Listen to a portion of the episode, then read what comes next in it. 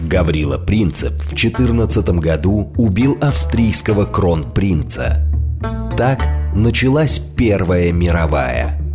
Делом Принципа стало освобождение Балкан от оккупации, актуальное и сегодня. Дело Принципа. Авторская программа политолога Олега Бондаренко о современных Балканах и Европе. Дело Принципа. Программа предназначена для лиц старше шестнадцати лет. Добрый вечер, Москва. Как всегда, по четвергам в восемь вечера вы слушаете в прямом эфире программу «Дело Принципа». Это совместный проект радиостанции «Говорит Москва» и портала «Балканист.ру». С вами я, Олег Бондаренко. А сегодня у нас в гостях уникальный человек. Это живая легенда, профессор, академик, э, скульптор, э, господин Драган Раденович. Чем господин Раденович уже прославился в Москве? Ну, тем, что не так давно, в этом году, Москву, в общем, с большой помпой, будем говорить прямым текстом, доставили памятник Слободану Милошевичу, президенту Югославии, работы господина Раденовича, который встречали в аэропорту, везли, все это было так довольно публично, торжественно исполнено, исполнено тогда э, э, «Ночными волками», в том числе, да, где сейчас памятник хранится. Его, кстати, можно увидеть, кто пожелает, пока не будет принято решение о том, э, устан- где его, значит, устанавливать в Москве. Но тема наша сегодняшняя значительно шире и касается не столько даже и Милошевича, а, в принципе, касается и сохранения, вопрос сохранения историко-культурного наследия, как этот вопрос решается в России, как этот вопрос решается в Сербии. Очень интересные параллели можно провести, параллели настолько интересные, что, что местами даже рискованные. Здравствуйте, господин Драган. Здравствуйте. А вот меньше месяца назад, как сообщает портал балканист точка ру, кстати, подписывайтесь, телеграм-канал «Балканист», «Балканист-двадцать девятнадцать». А сейчас забыл, конечно же, сказать, что у нас работает СМС-портал для ваших сообщений по номеру плюс семь девятьсот двадцать пять сорок восемь девяносто четыре восемь. Пишите, задавайте вопросы. Телеграм для сообщений «Говорит МСК-бот». Во второй части программы будем принимать ваши звонки по номеру восемь четыре девять пять семь три семь три девять четыре восемь. А кто нас хочет не только слышать, но и видеть, заходите на Ютубе, ищите канал «Говорит Москва», и вы нас увидите. Итак, меньше месяца назад в Белграде состоялось открытие памятника генералу Драже Михайловичу. Оно собрало сотни четников в столице Сербии. Память военного деятеля, участника Балканских войн и Первой мировой войны, руководителя Четнического Равногорского движения, начальника штаба Верховного командования Югославской армии на родине и министра армии, флота и авиации в эмигрантском правительстве Королевства Югославия в годы Второй мировой войны, генерала Дража Михайловича почтили сотни его последователей на открытии памятника, который находится в Белграде на Брегальнической улице. Помимо памятника, теперь там находится и музей, расположенный в доме, где жил легендарный, как его называют, Чича Дража. Так вот, этот памятник тоже принадлежит авторству скульптора Драгана Раденовича, который сегодня смог прийти к нам в гости, за что большое вам спасибо, вот, оказался в Москве. Кто такой Дража Михайлович? Из той а, небольшой справки, которую я только что озвучил а, с телеграм-канала «Балканист», может быть, не всем все очевидно, но генерал Дража Михайлович — это до сих пор очень неоднозначная фигура югославской сербской истории, а, человек, который а, воевал и против фашистов, и против коммунистов, и против красных, и против нацистов а, во Второй мировой войне. Человек, который был монархистом, который собрал вокруг себя и, собственно, вот, стал иконой для вот этого движения четников, если кто слышал и знает, что это такое, да, и который, эм, который очень трагически закончил свои, свою жизнь. его расстреляли, расстреляли в неизвестном месте, да, до сих пор спорят, где конкретно случилось его убийство, в Белграде.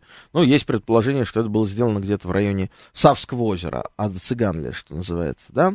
Вот, и э, человек, которого я вот пытался перед эфиром провести параллель, чтобы понять, чтобы наши слушатели поняли, о ком идет речь, о какой фигуре, какого масштаба и каких взглядов. Да, я не смог подобрать э, прямую параллель из нашей истории, потому что у нас таких не было. Да?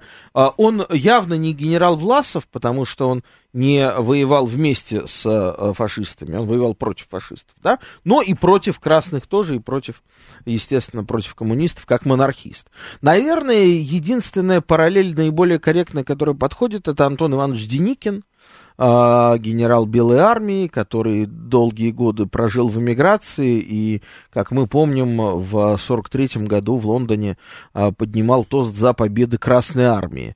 Очевидно, как относясь к этой Красной армии, с которой он там двадцать лет, двадцать пять лет назад до того воевал и, и довольно сильно воевал.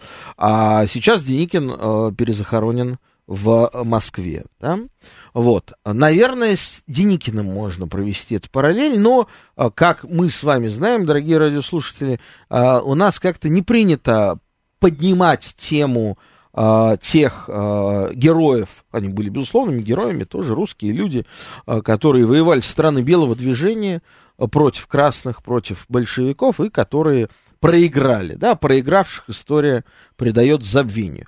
Простите за такую долгую вводную лекцию. Господин Раденович, э, Драган, вам слово.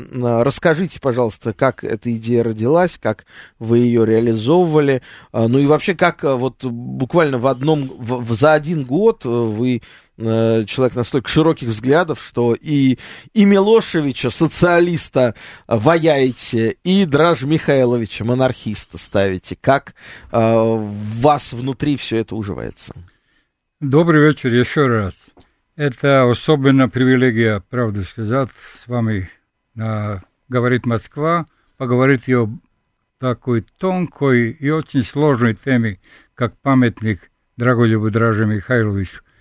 Я сам по происхождению из семьи коммунистов, семьи красных, которые читались в Югославии, которые есть победники Второй мировой войны. Это, что получилось с памятником Слободану Милошевичу, это открытый, открыто, э, как сказать, эти, которые у нас прозападно ориентированы, они продали этого нашего президента, который выбран был на демократическими выборами, и по этой причине его осуждали на смерть.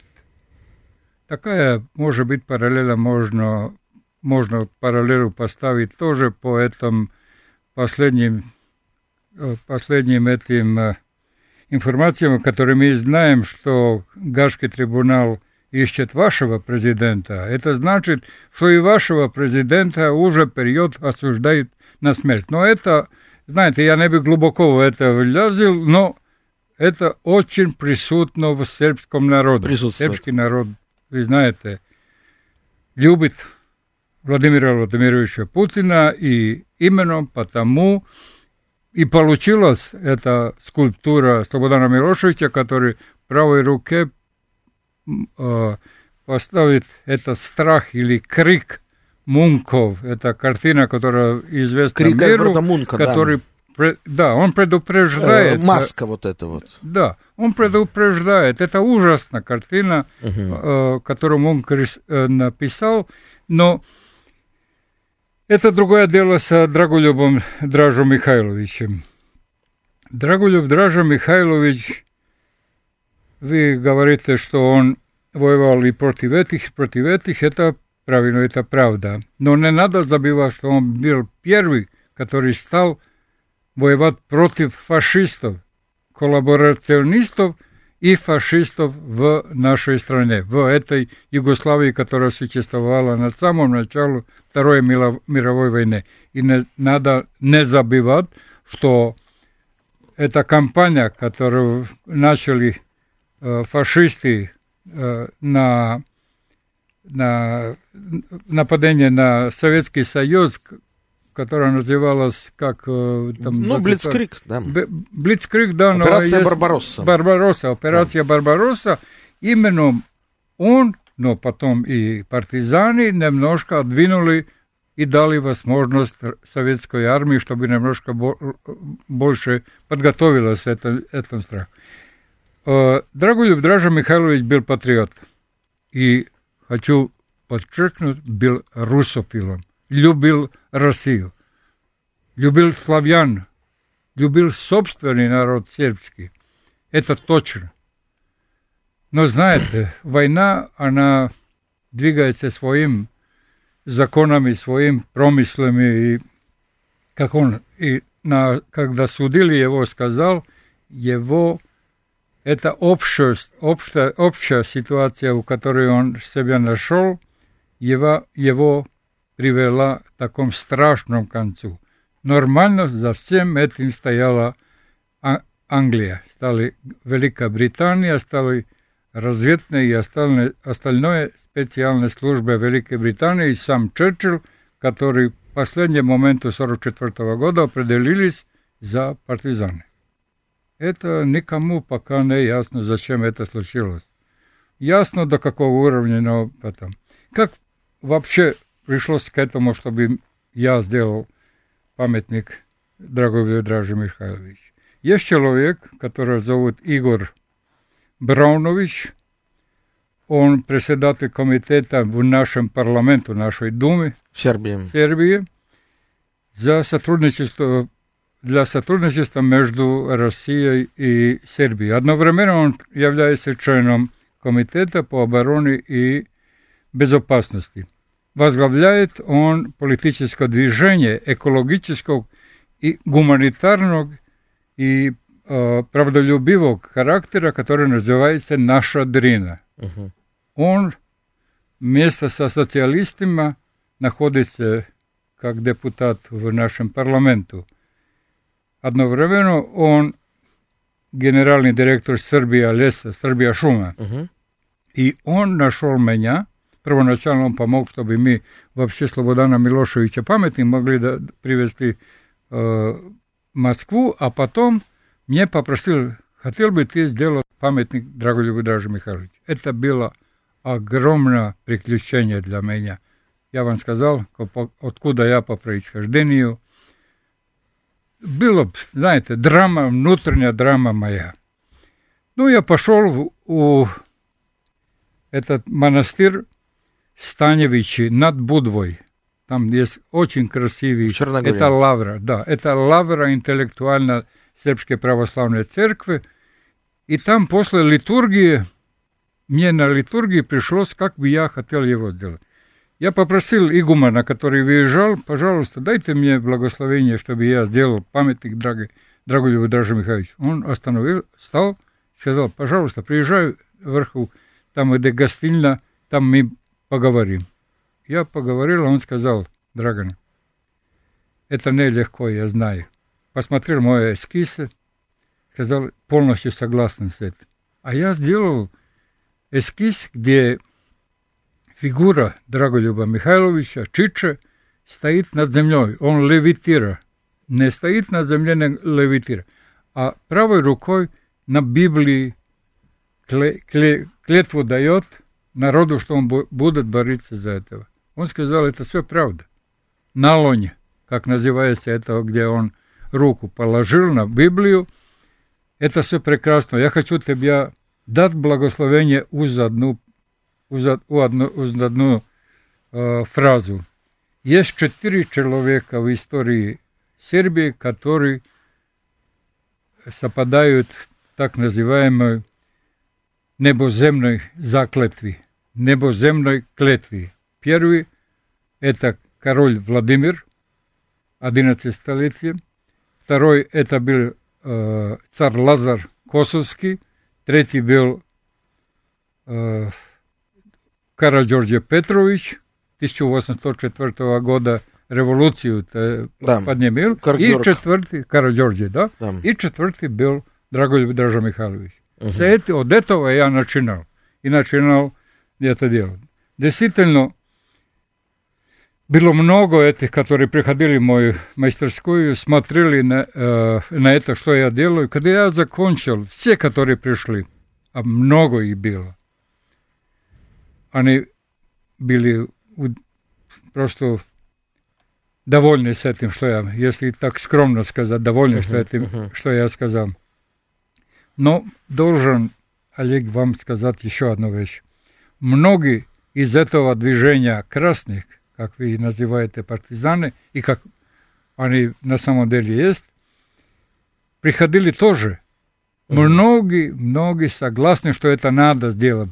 Почему? Потому что основа идеи, которую Игорь, Игорь Браунович имел, которую мы все имели, включая меня, зачем я это и делал, чтобы наконец мы закончили эту нашу Вторую мировую войну. Угу. Началась Третья мировая война, гинут люди по чтобы... целому миру, а, а мы еще не закончили. Мы бы хотели помирить, братские отношения сделать в Сербии. Белых и красных. Белых. Это у вас нет проблемы больше. У, у нас новая проблема. Как же нет? А у, у, нас, у, нас никто, у нас никто... Знаете, вот э, это очень интересная, важная тема, которую вы сейчас поднимаете, потому что э, и я сам об этом так же, как и вы, много лет говорил и писал, э, правда, с э, акцентом на другой пример. Например, Испании, где, как вы знаете, в тысяча девятьсот семьдесят восьмом году был заключен пакт Монклуа между бывшими франкистами и республиканцами, между правыми и левыми, воевавшими в тридцатых годах в гражданскую войну друг с другом. А, пускай это был формальный договор, пакт Монклуа, но он был заключен, и с тех пор в Испании особенно не возвращаются к этому. А, да, там были скандалы на тему того, кого там хотели пере- перезахоронить из долины павших, если знаете... под Мадридом, да, в другие места. Но, э, в общем и целом, формально был снят вопрос. У нас, у нас прошли, вот не так давно совсем, да, годовщины, столетия, столетия окончания гражданской войны, ну вот, весь, вся эта пятилетка от столетия революции до столетия окончания гражданской войны. Э, к сожалению, никто всерьез, за исключением отдельных частных э, инициативных деятелей, не проявили тут как, какого-то желания а, замирить.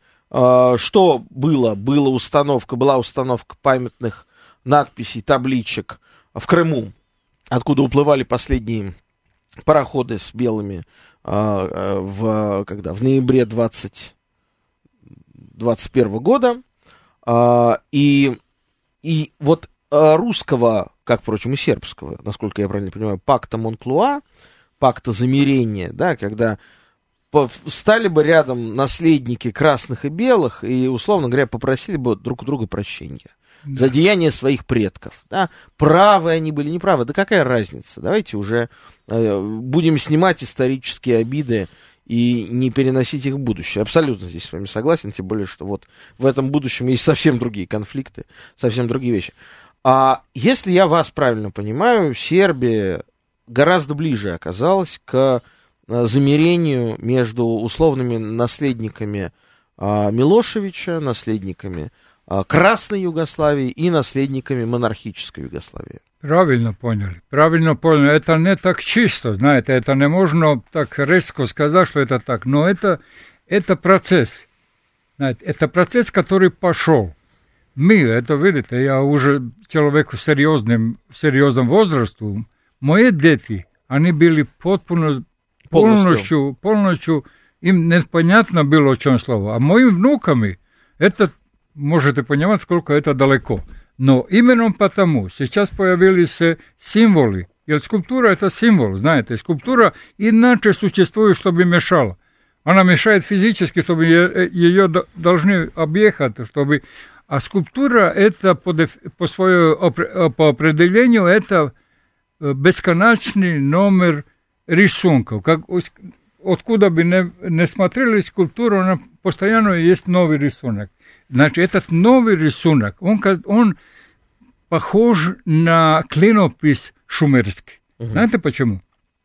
клинических, я один из этих, который так клинописом умеет а, пользоваться и который понимает а, шумерский язык. Знаете, когда вы смотрите табличку на шумерском, если вы ее накрываете так, и тень, свет падает, вы имеете бесконечный номер разных значений именно этого, что написано. Это идея, идея символа шумерской таблички и идея символа скульптуры. Гилгамеш говорит, о... Гилгамеш мы все читали, самая старая книжка миру. Там основа дружества, приятельства, приятельств, два приятеля, которые через целый этот эп о Гилгамешу говорят об этом, это надо дружиться. Если философски смотреть на это, это идея основна всех, всех нас, которые участвовали в этом создании этой скульптуры. Вы сказали, что на открытии памятника, выражаясь таким нашим русским языком, белого генерала-монархиста Дража Михайловича восемнадцатого октября в столице Сербии присутствовали даже коммунисты. Правильно вы поняли. Мы, жена и я, мы из коммунистических uh-huh. семей. Uh-huh. Наши отцы были офицеры Югославянской народной армии. Кроме нас было много людей, которые пришли. Это новая атмосфера. Uh-huh. Чтобы посмотреть, мы не знали, что... Как они говорят, я знал, но многие говорят, а мы не знали, что эти люди вообще существуют. Это неправда была. Это поправка истории, Олег. Это не ревизия, ревизия ради. Но это поправка истории правдой, истиной. А, знаете, истина самой сильна. Она, она как ген. Ген вы не можете остановить. Он двигается своим, по своей логике, как он думает, ген, который мы все носим. А это ген исторического характера, который надо возвратить любовь, братскую любовь у сербскому народу. Я искренне верю, да, она существует. И мы в Сербии думаем, что вы с этим вопросами не имеете проблемы. Но видите, вы зря сейчас... вы так думаете. Да, вот вы сейчас... сейчас мне сказали, это новое да, для меня. Да, сейчас у нас будет буквально через э, несколько секунд выпуск новостей, а вот после выпуска новостей мы продолжим говорить на тему гражданского согласия, формулы поиска гражданского согласия э, в России, в Сербии, и как вообще это можно найти, почему до сих пор не нашли. Оставайтесь с нами, продолжим. Это программа «Дело принципа». С вами я, Олег Бондаренко, и сегодняшний наш гость, скульптор, профессор, академик, господин Драган Раденович. «Дело принципа». Авторская программа политолога Олега Бондаренко о современных Балканах и Европе. «Дело принципа». Продолжаем наш эфир. У нас в студии профессор, академик, скульптор Драган Раденович. И мы говорим о поиске формулы согласия спустя много-много-много десятилетий, а в нашем российском случае больше ста лет, между теми, кто воевал в гражданских войнах, да, в самых разных ситуациях оказавшиеся. И вот господин Драган Раденович открыл э, памятник, вначале его изваял, потом, собственно, вот меньше месяца назад в Белграде, с чего мы начали в качестве новости, был открыт памятник белому, по-нашему говоря, генералу, монархисту, лидеру те- четнического движения Дражи Михайловичу, э, которого вот я позволил себе сравнить э, с фигурой Антона Ивановича Деникина, да, который во- во- воевал, э, естественно, против красных, но э, в ситуации э, уже Великой Отечественной войны, как известно, сочувствовал именно Красной армии, то есть своим вот бывшим главным врагам. А, по поводу того, несколько слов позволю сказать по поводу того, закончилась ли э, гражданская война в России, вот. Может быть, это будет интересно. Два факта приведу. Э-э, несмотря на то, что прошло больше ста лет уже, но до сих пор слышны какие-то отголоски э, идеологических битв наследников красных и белых. Э, вот давайте вспомним, э, много ли у нас в стране, в России стоит памятников лидерам, генералам белого движения. Их мало. Их мало. Один из немногих из них стоит из больших серьезных памятников стоит в Иркутске, и это памятник адмиралу Колчаку. Он установлен в две тысячи четвёртом году по инициативе Сергея Андреева. Открыт, кстати, четвёртого ноября две тысячи четвёртого года к ста тридцатилетию со дня рождения Колчака. То есть у нас еще четвёртого ноября и день рождения Колчака, кроме Дня народного единства. Да? В две тысячи четвёртом году а, еще не было Дня народного единства, еще отмечали День согласия и примирения, седьмого ноября, кстати, согласие и примирение, да, как мы помним, назывался а, в последней версии этот а, день. В день э, Октябрьской революции. А, так вот, а, памятник Колчаку в Иркутске регулярно кто-то хочет снести. Прям регулярно. Он кому-то мешает, он стоит на берегу реки, где, собственно, э, как известно, Колчак и нашел свое упокоение, вот, э, в реке я имею в виду.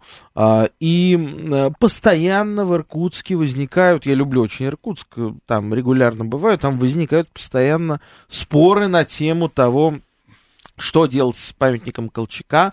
Находятся люди, которые требуют его снести. Вот, при этом э, памятник, кстати, это не абы кто ставил, а Вячеслав Клыков, покойный, да, Вячеслав Михайлович Клыков, знаменитый прекрасный русский гений скульптуры, вот, четырех с половиной метра э, составляет высота самого памятника, вот, и адмирал там изображен одетым в сухопутную такую военную форму, вот, э, первый момент. Второй момент, э, может быть, он чуть, э, я не знаю, насколько он сейчас актуален, но, по крайней мере, еще лет пять назад это была и довольно известная история, которую писали СМИ. История о чем? По- почти детективная история развер- разворачивалась вокруг так называемого справочника о чекистах эпохи Большого террора. Uh, он назывался, uh, типа, там, кадровый состав органов государственной безопасности uh, Советского Союза во второй половине тридцатых годов. Значит, uh, было обращение в СМИ, открытое письмо потомков сотрудников эн ка вэ дэ с требованием закрыть вот этот вот ресурс, этот справочник о чекистах эпохи Большого террора во избежание, это цитата, во избежание мести со стороны потомков репрессированных. То есть прошло больше ста лет. Уже в лучшем случае правнуки живы. Ну, внуки, внуки, может быть, внуки, да, внуки. А может быть, уже и правнуки.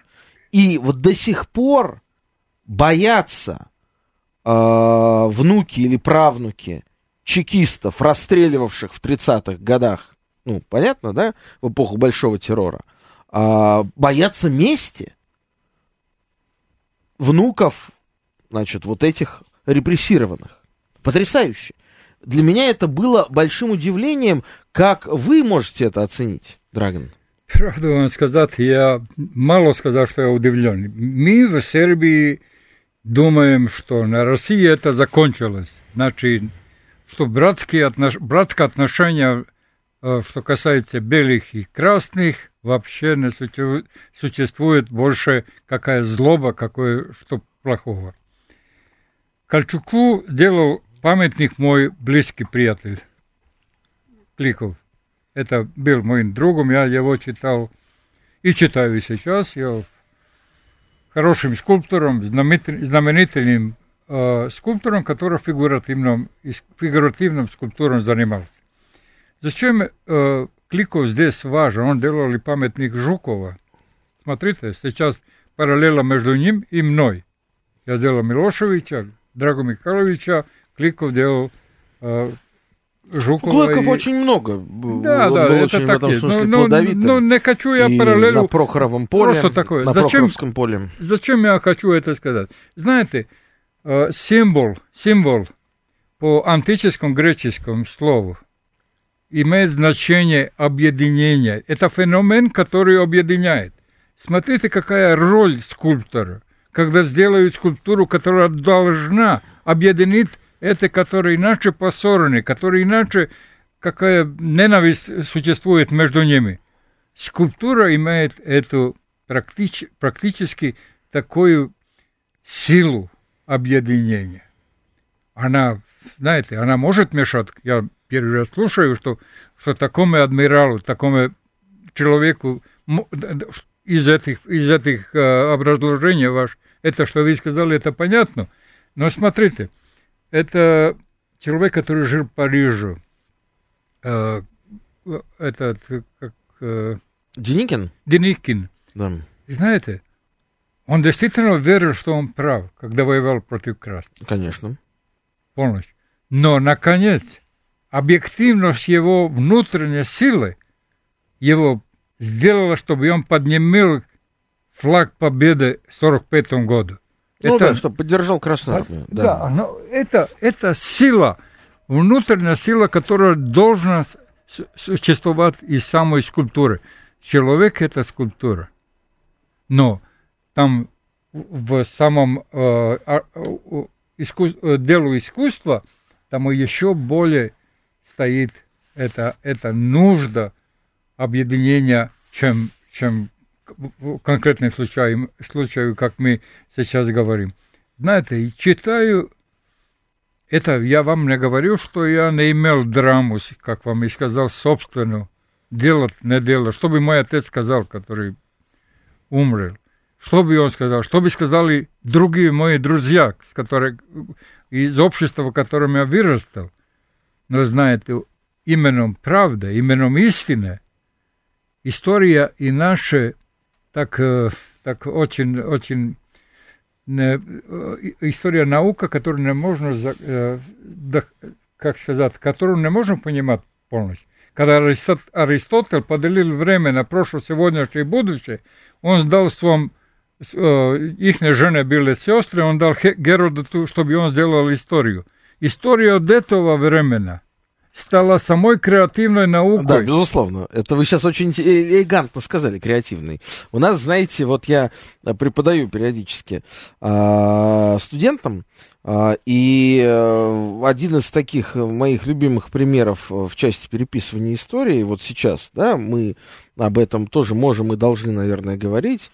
Вот мы все, мое поколение, поколение моих родителей, там, и даже тех, кто значительно моложе меня, Вырос, выросла на чем? Ну, на том, что в пятом классе в учебнике истории мы все читаем, что Россия началась с Киевской Руси. С Киевской Руси, да?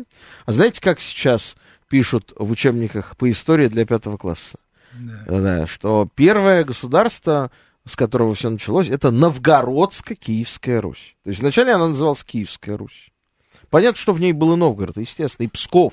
Но называлась она Киевская Русь. Потом в учебниках по истории для вот, э, пятиклассников, да, которым одиннадцать лет, потом э, появилось определение Киевско-Новгородская Русь, да, ну уже в свете актуальных политических событий. Потом вот сейчас поменяли местами. Была Киевско-Новгородская, стала Новгородско-Киевская Русь, да. А, ну и понятно, наверное, уже к чему мы придем. Через несколько лет в учебниках по истории будут писать о том, что история России началась с Новгородской Руси. То есть вот, вот приставка «киевская», да, исчезнет. Пример переписывания истории? Конечно, да. И это какой истории? Той тысячелетней давности истории.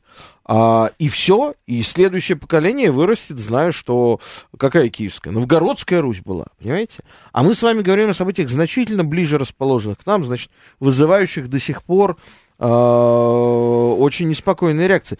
Я э, хотел бы напомнить, если, уважаемые радиослушатели, если у вас есть вопросы, комментарии, вы можете звонить.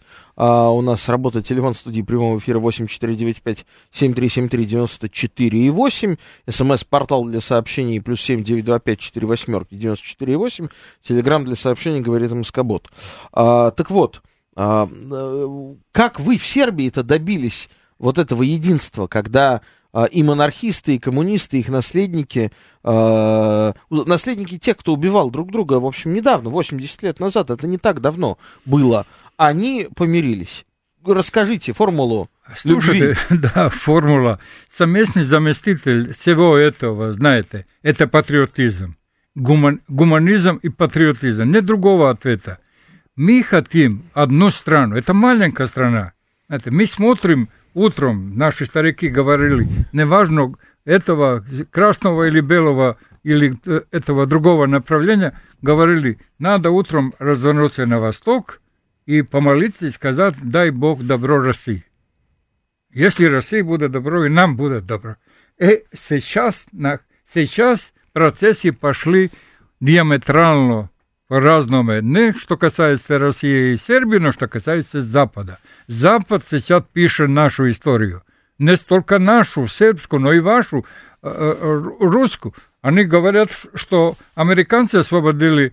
Вы нигде не можете найти, ну, знаете, что, что русскую русского... историю все-таки нет. Русскую историю пишет русское министерство просвещения. Вот. А, и для да. вас здесь, але ми- миру, Европе. Ну, естественно. Это, это вообще наоборот. Естественно. Это, там... Ну, так, господин Драган, это логично, да? Победитель получает все, победитель переписывает историю в свою пользу. Это... Так всегда было, да, для этого нужно быть победителем, чтобы всегда писать свою историю. Вы знаете, у нас есть комментарии наших слушателей, которые к нам приходят, но я даже не хотел бы, знаете уж, их полностью зачитывать, потому что они подтверждают, к сожалению, в самых радикальных словах, в самых радикальных интонациях, подтверждают ту мысль, которую я говорил вам, что у нас нет примирения. У нас нет примирения, у нас есть, с одной стороны, сторонники красных коммунистов, а, а сторонники белых для них это почти сторонники фашистов, да. А я уж молчу про то, что, знаете ли, ну, были разные люди в разных лагерях, да, и русская эмиграция той эпохи, которая проделала огромный скорбный путь, она же еще до сих пор э, не дождалась своего ремарка, который бы описал ее путь, не только путь на Запад, путь в Париж а, или путь в США, но и путь на Восток, да, был же и, и Харбин, а, была Харбинская эмиграция, а потом эта эмиграция уехала в Австралию, это десятки, десятки тысяч человек, да, и поэтому сейчас, когда ты приедешь куда-нибудь в самую глушь а, какого-нибудь... я не знаю, Южной Америки, да, вот где там я вдруг столкнулся, правда, э, да, ну там я столкнулся тоже с потомками Харбинской эмиграции, которые вначале бежали от коммунистов в Китай, э, а потом они бежали от китайских коммунистов в Южную Америку, Америку, да. И что, они от этого перестали быть русскими людьми, что ли? Я не могу понять. Они что, фашисты? Да нет. Это русские люди, знаете. И, конечно, на мой взгляд... примиряться с ними нужно и обязательно нужно. А, вот, поэтому никто не говорит о примирении с фашистами. Говорят о примирении белых и красных. Говорят о примирении а, тех людей, кто оказался по разные стороны гражданской войны.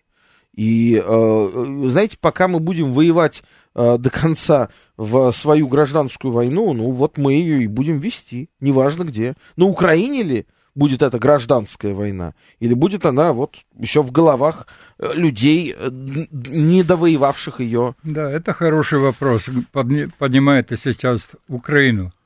На Украине воюют действительно фашисты, наци- националисты, которые бендеровцы. Я, я, об этом, я так понимаю это там.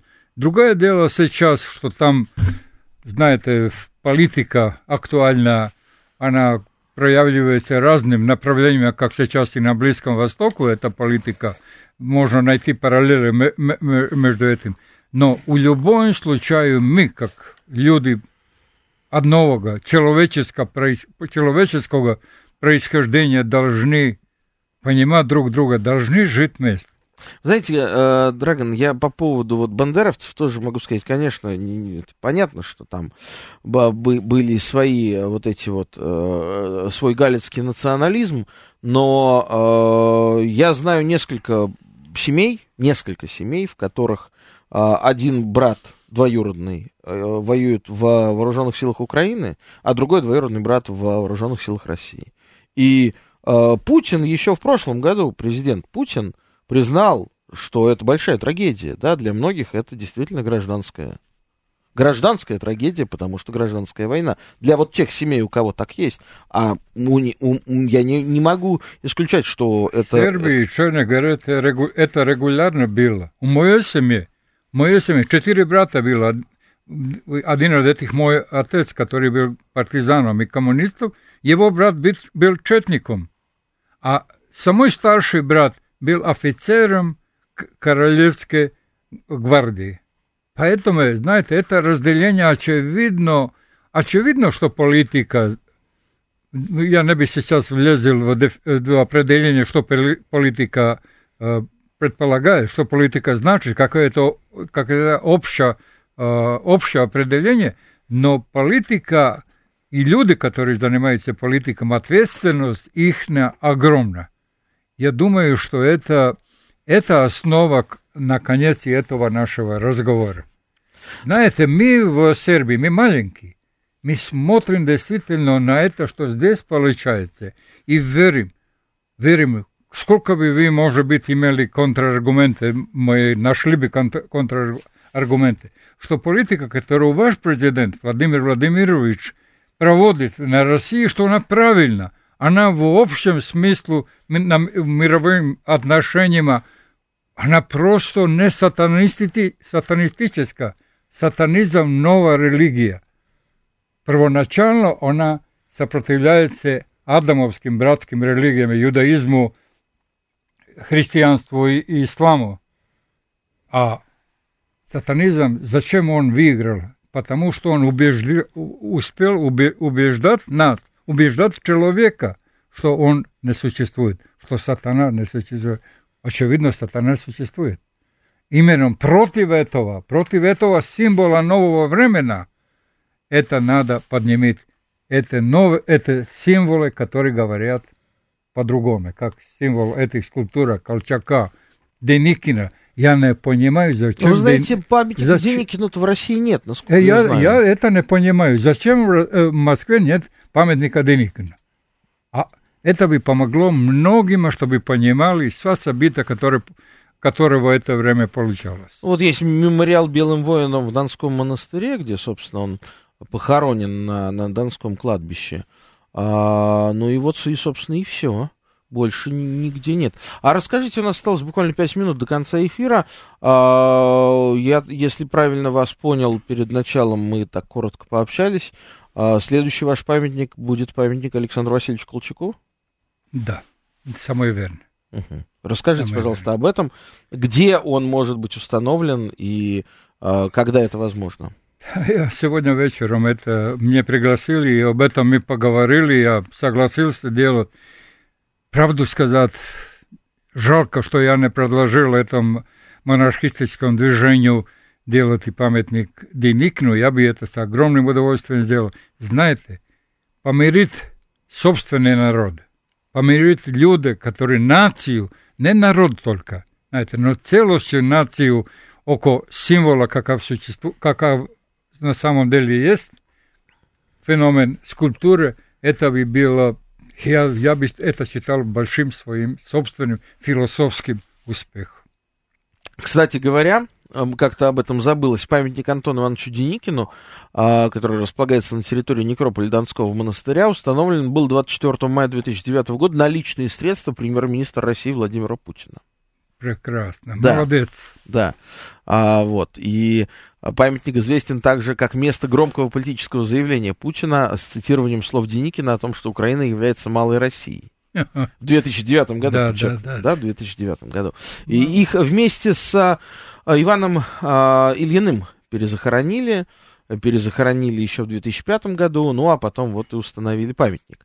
Как известно, кстати, Владимир Путин регулярно цитировал и Ивана Ильина в своих, как известно, выступлениях. А, знаете, Иван Александрович Ильин, он тоже был очень неоднозначной личностью, если так уж вспоминать. И самые разные он в разных ситуациях позволял себе комментарии происходящего, в том числе в период Второй мировой войны. Так что, конечно, меня, с одной стороны, успокаивает возможность того, что все-таки мы найдем спустя даже и четыре поколения точку примирения. Но пока это вызывает вопрос, почему до сих пор это не случилось. Это, эта точка будет найдена. Мы будем помириться. Мы должны, знаете, должны именно потому, что есть... прекрасных примеров и на Западе. Соединенные Штаты, пожалуйста, они да, юг и кстати, север, да, да, они да. живут вместе, они и сейчас воюют иногда по этим основам, но они помирились. В Южной Америке там жили разные люди. Пожалуйста, Китаю. Смотрите сейчас отношение основа, основной нации, нации Китая к их мусульманам. Сейчас Ма, член Центрального комитета Коммунистической партии Китая, представитель Китай. Ислама в ЦК партии, объединяет. Они больше не, не, не чувствуют, больше не видят проблемы в отношении это, этих народов, этих вер. Это не народы, это один народ, наверное. Проблема, знаете какая? Проблему делают эти, которые разделили Корею на северную и южную. Это проблема, когда один народ, не нацию, но народ разделяет на две части. По, по, неважно по какому направлению. Спасибо большое. Сегодня в эфире программы «Дело принципа» на радио «Говорит Москва» был профессор, скульптор, академик Русской академии художеств Драган Раденович. Я позволю себе буквально минутку рекламы в конце нашего, в конце нашего выпуска. Рекламы книги, конечно, книги, третьей книги сборника лучших текстов проекта «Балканист». Называется он «Последний союзник. Сербия и Россия до и после СВО». В нем вы найдете много интересных материалов, публицистика, на самые разные темы, от кухни и культуры до религии и политики, ну и, конечно, немножко даже художественной, художественной литературы, рассказы. Вы тоже можете прочитать. Эта книга «Последний союзник. Сербия, Россия до и после СВО» уже продается в разных магазинах Москвы. Вот, господин Драган, вот нам пишут: Деникин не стал предателем во время Великой Отечественной войны, а Колчак враг. Вот как этим людям сказать, вот почему Колчак враг? Кому он враг? Не понимаю. С вами был я, Олег Бондаренко. Это программа «Дело принципа», совместный проект радиостанции «Говорит Москва» и портала балканист точка ру. Слушайте нас по четвергам, и всего вам доброго.